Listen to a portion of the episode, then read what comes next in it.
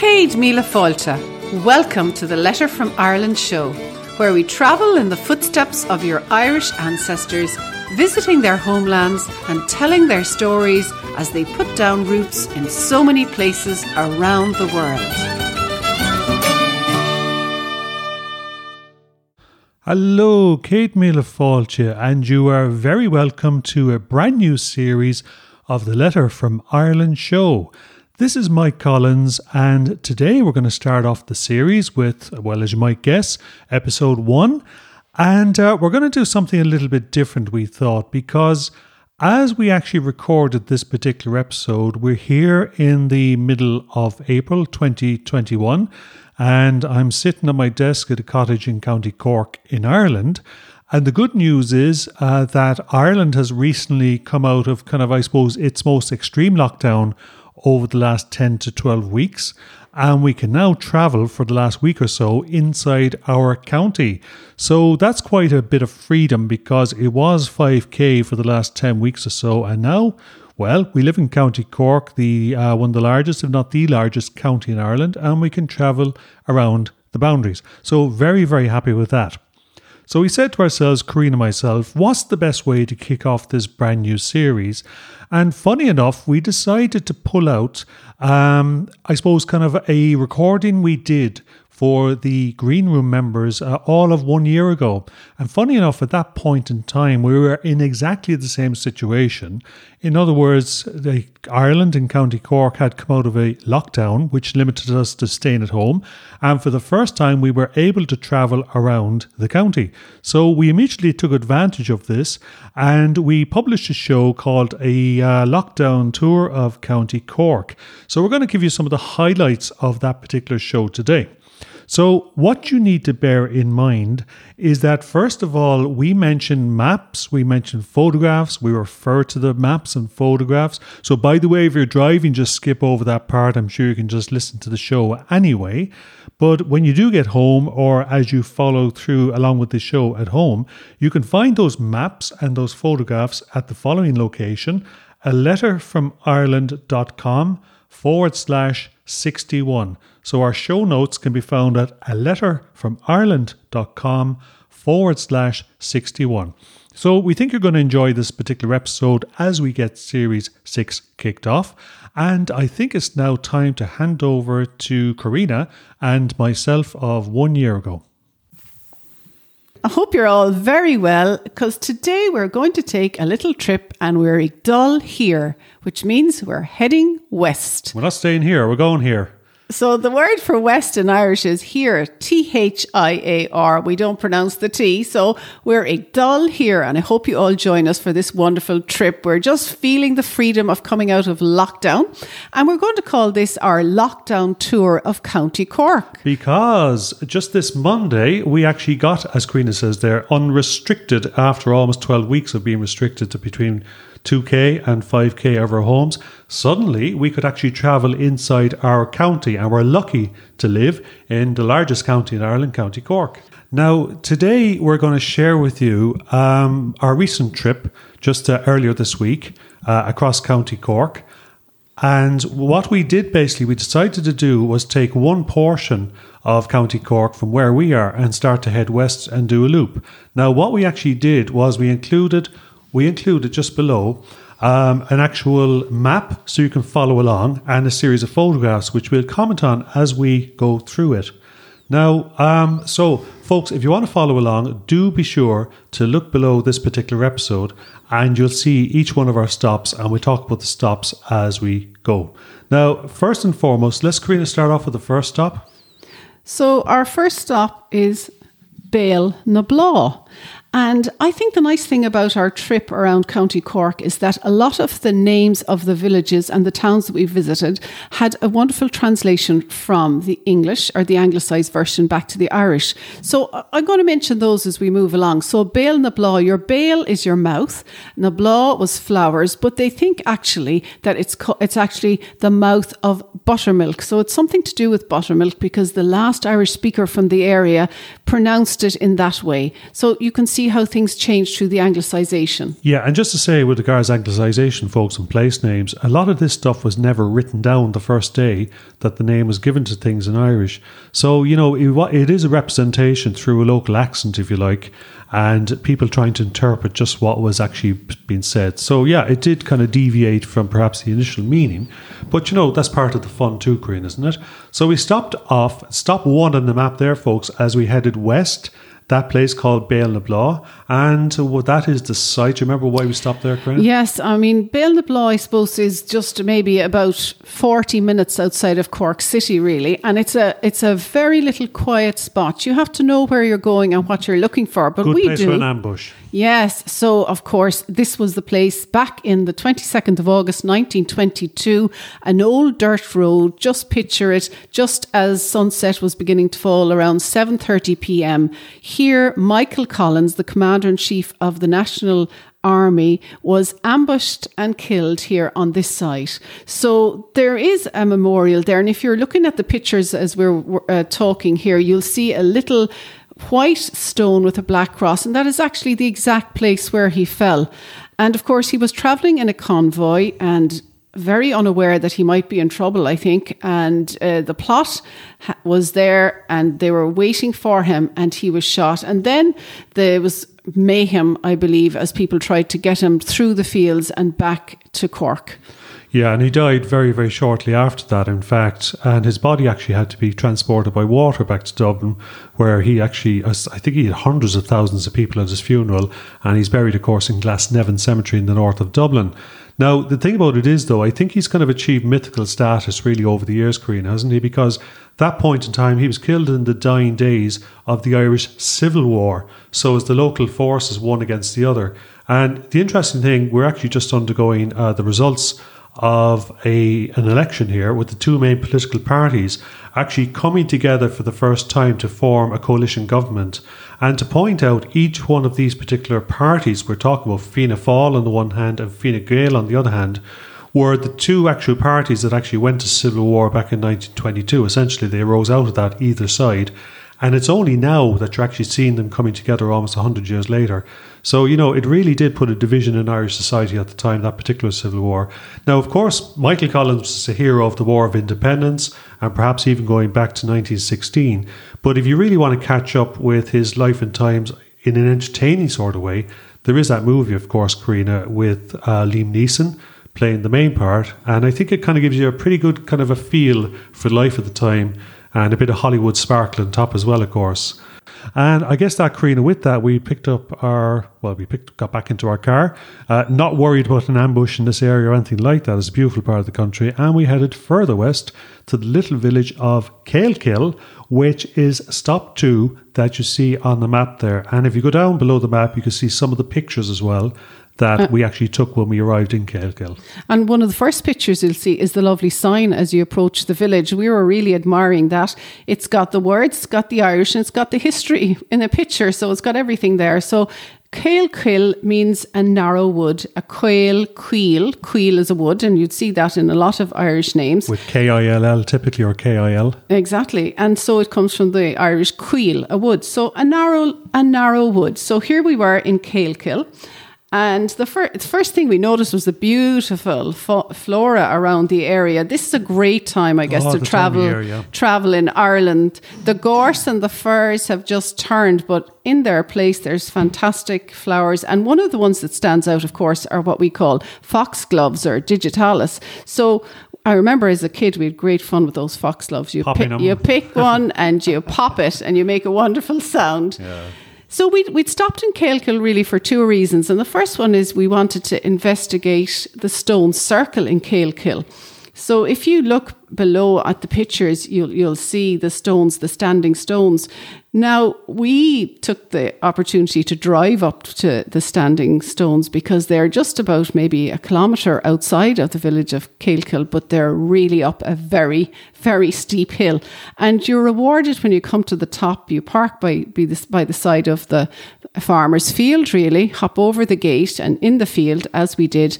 And they, there wasn't a puff of wind that day, so there wasn't, Oh, Mike. very, very, um, Um, very benign.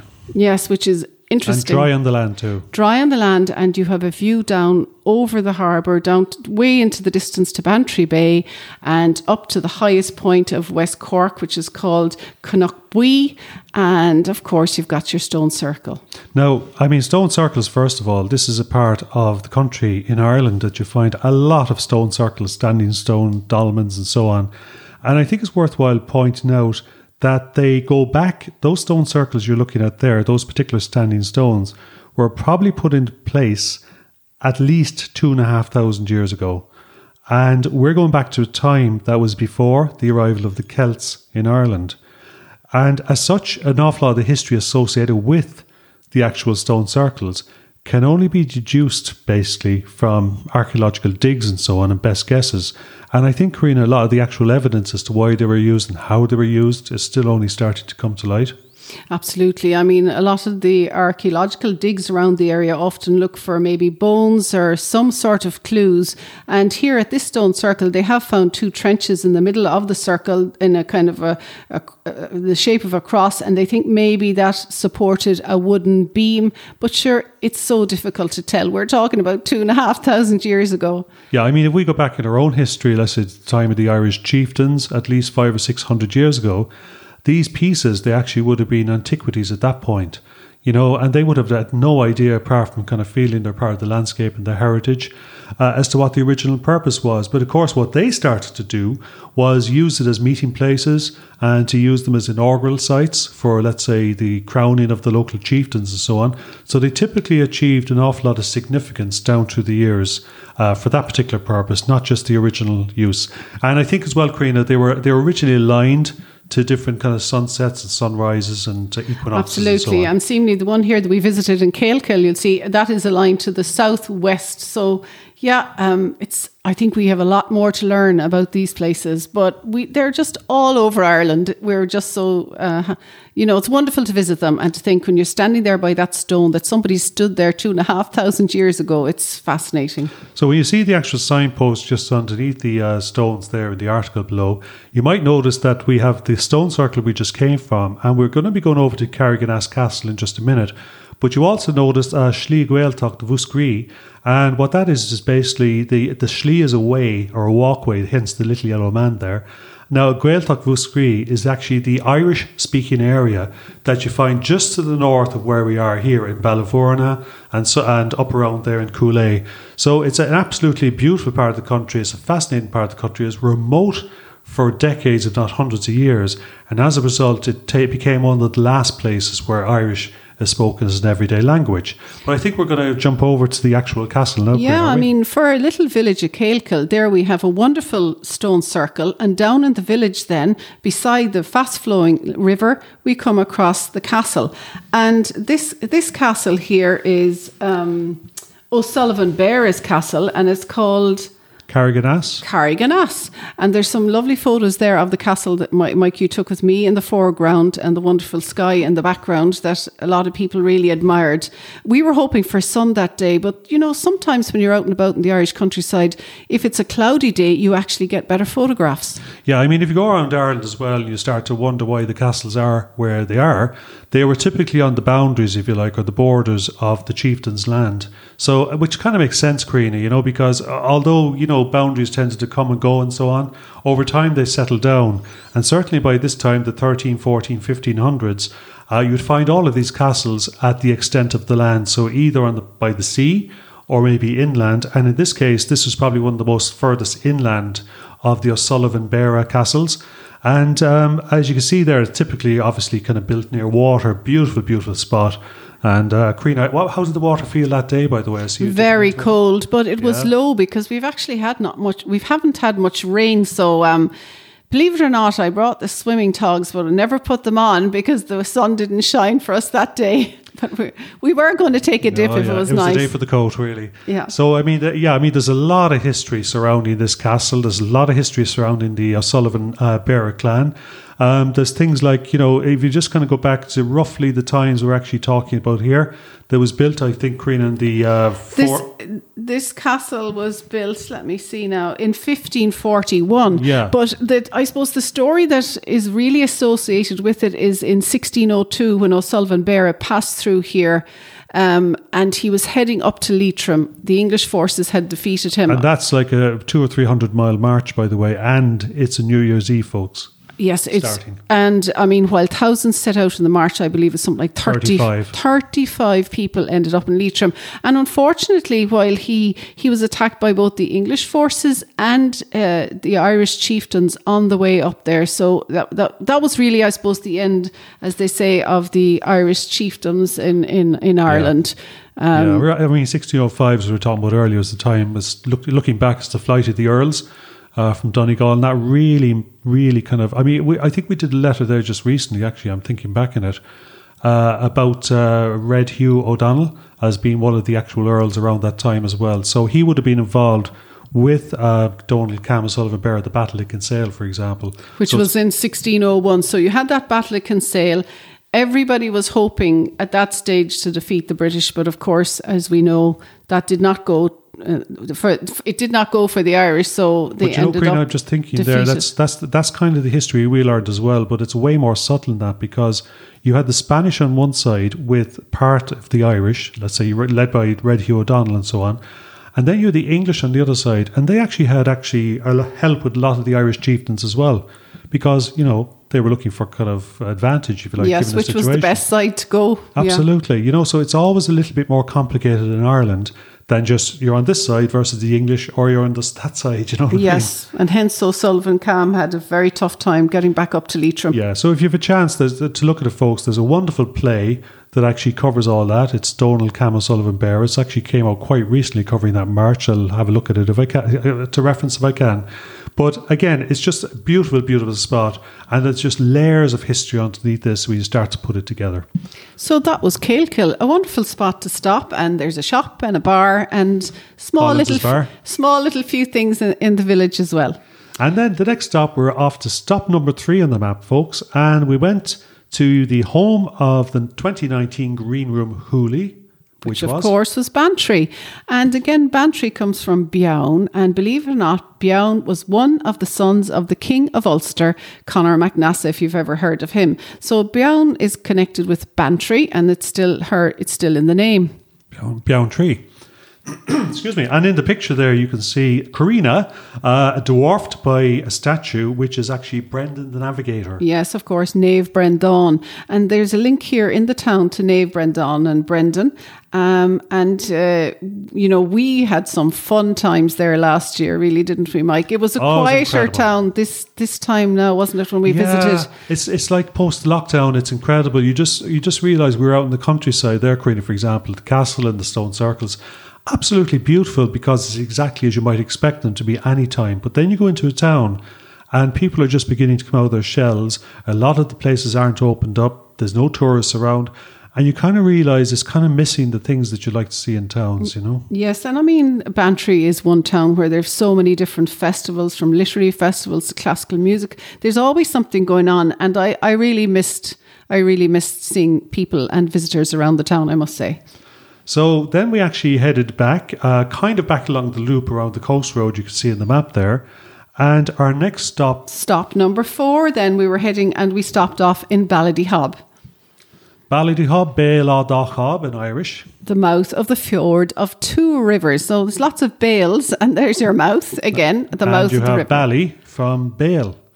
Absolutely. Now, you see, the photo there is um, we stopped off at the old 12 Arch Bridge. And of course, that 12 Arch Bridge was actually a railway bridge. So Queen is actually standing on top of the bridge there, folks. You mightn't see it straight away, but she's roughly about, I suppose, 50 or 60 feet up in the air. Yeah, and the railway opened there back in 1886. Of course, it's not there anymore. But the nice thing about around Ireland now is that we're reclaiming these old railway lines for maybe greenways, cycle paths, walkways. And there's a lovely one here that I'm standing on. Looks out to the to the water as well and out into the bay in Ballydehob.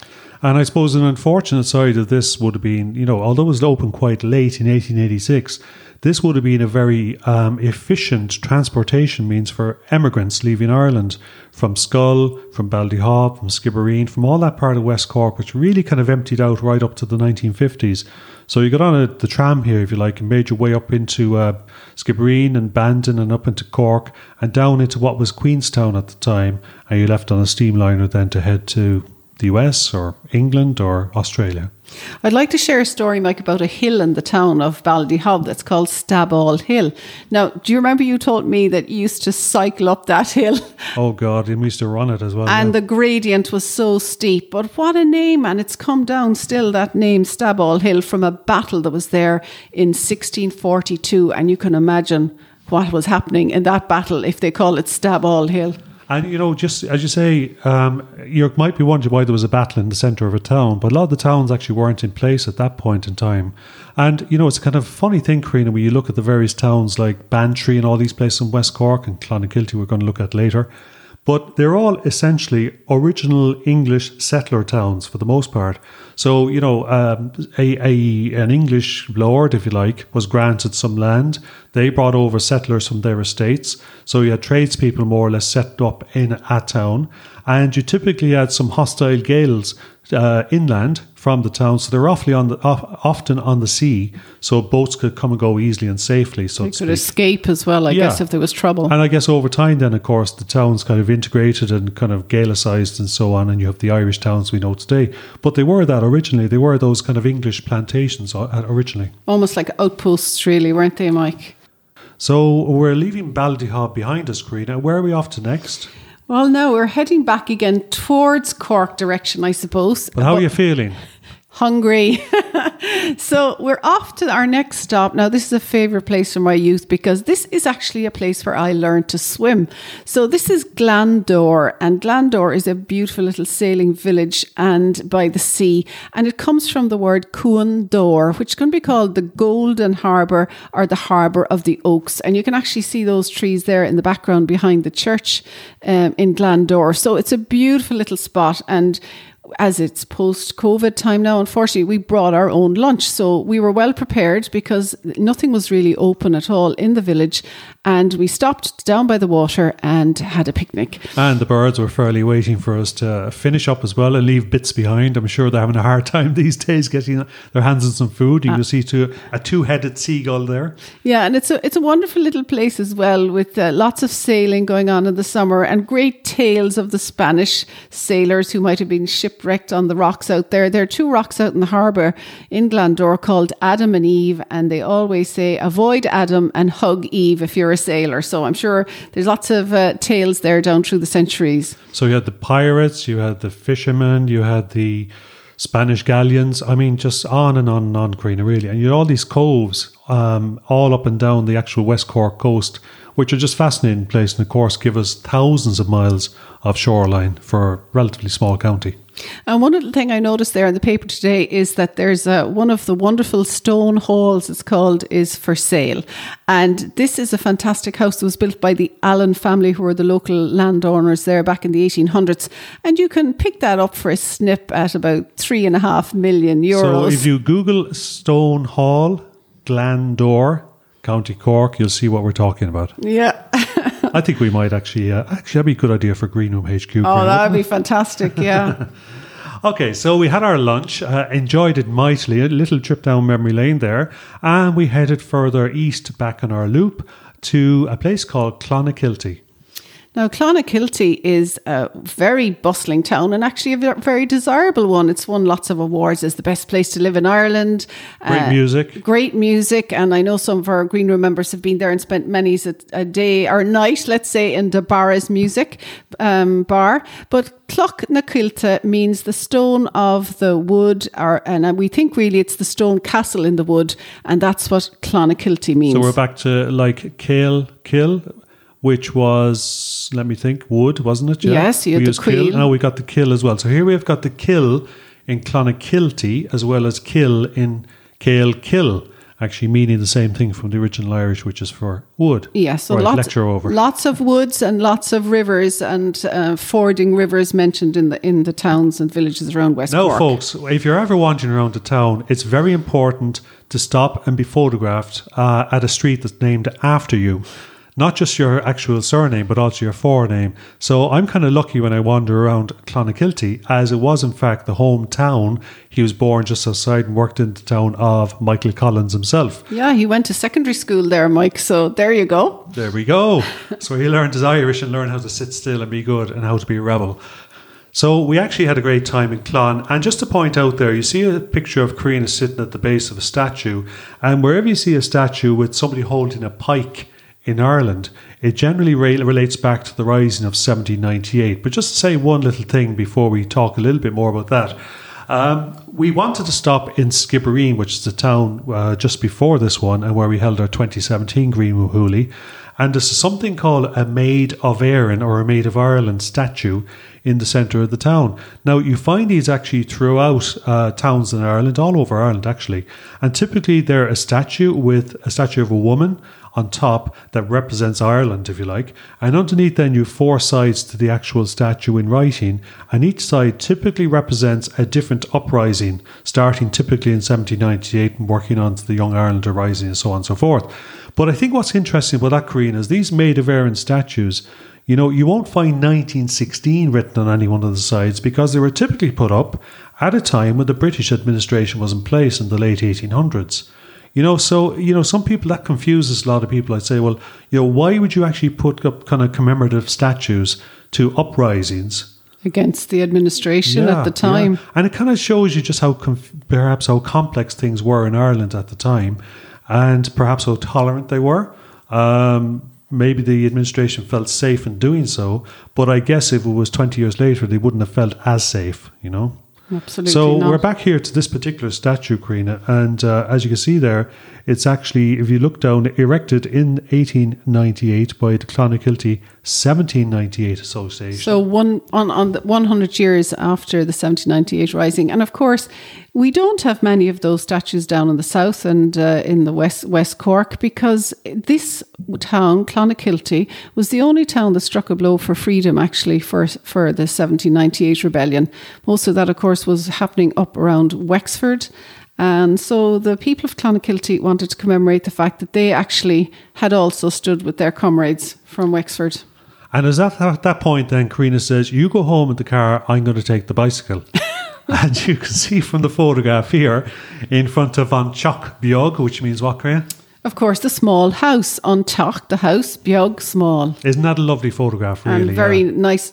Actually, we saw that down a little side street and we were walking back to the car. And you often notice interesting things down side streets. And this was a lovely little street. And the history of the street really was to do with the fishing industry back in the day in Clonakilty. And this is where all the fish were cleaned and gutted. And obviously, a river ran down here before everything was thrown into the river.